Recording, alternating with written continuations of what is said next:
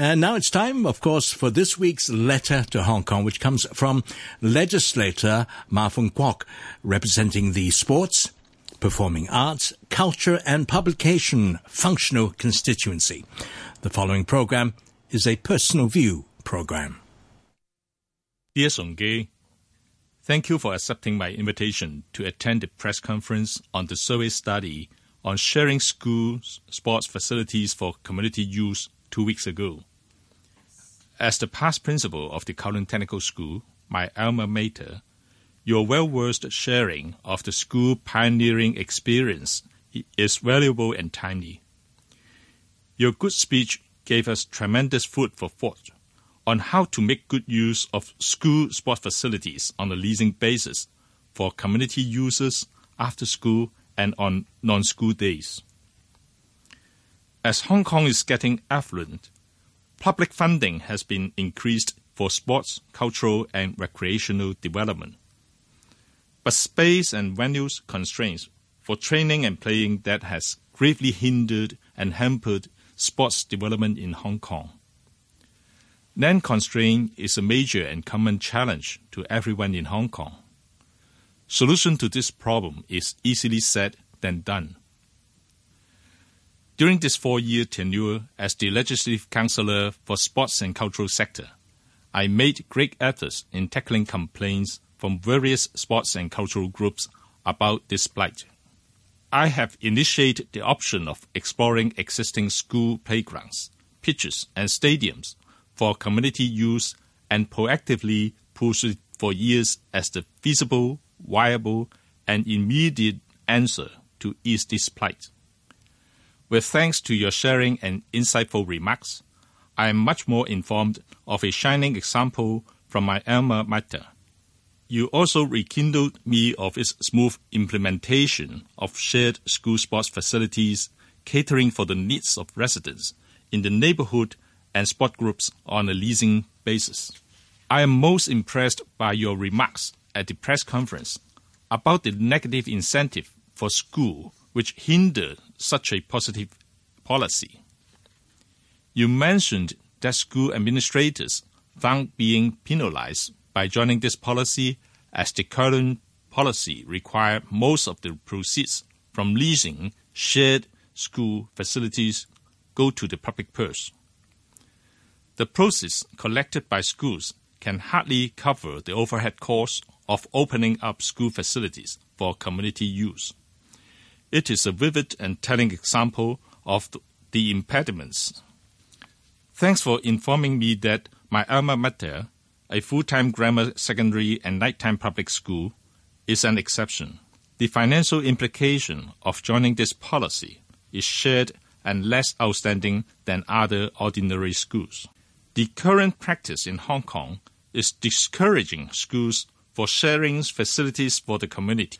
It is because schools are reminded to conduct it only where appropriate, on a case by case basis, and in consultation with concerned bureaus and departments.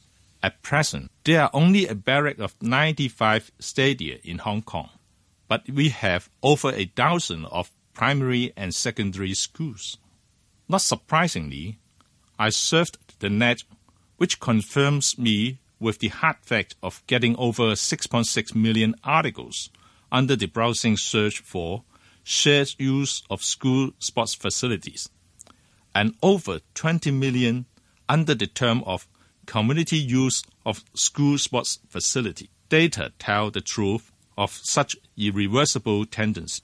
I commissioned Professor Patrick Lau Wing Chong of Physical Education Department of the Hong Kong Baptist University this February to conduct a comprehensive field study on overseas models of opening school sport facilities to look for reference and insights. Another objective of this study is to garner a genuine pulse and views of local schools and looking for incentives for luring more to open up school facilities for community use. I greatly appreciate the great efforts of Professor Lau as the study exhibits the global trend of sharing school sports facilities. Let me briefly illustrate the analytical study by him.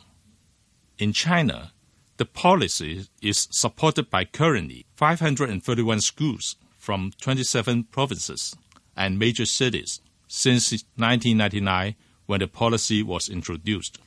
In Japan, 99% schools support the policy community users can share sports stadiums and playgrounds. 40% of school swimming pools and 30% of school outdoor tennis courts. In UK, over 90% of community sports groups for different ages and genders have been benefited since it was launched in 1982. Whereas state governments in the US are the forerunners in the world as it commenced in 1821. Over 90% of schools in United States have joined this policy with clear and user-friendly guidelines. School sports facilities have been opened up for the deprived and are instrumental to preventive primary health care, such as against childhood obesity. Disappointingly, Hong Kong is taking a slower pace and inactive approach. Among over 800 primary and secondary schools, the questionnaire reached out and got positive feedback from only 138 schools.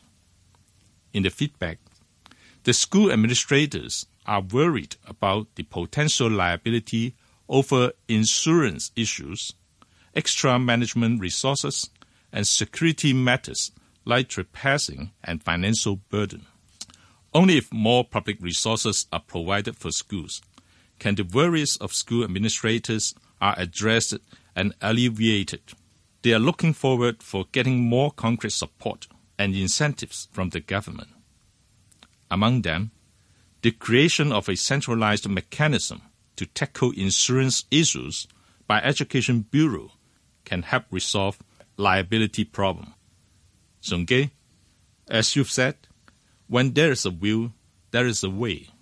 We cannot expect the sky is always blue, but there is always a silver lining in every cloud. It is my sincere wish to see the government taking a bold step and concrete actions to address the concerns of school administrators to benefit the community. Fung Kwok.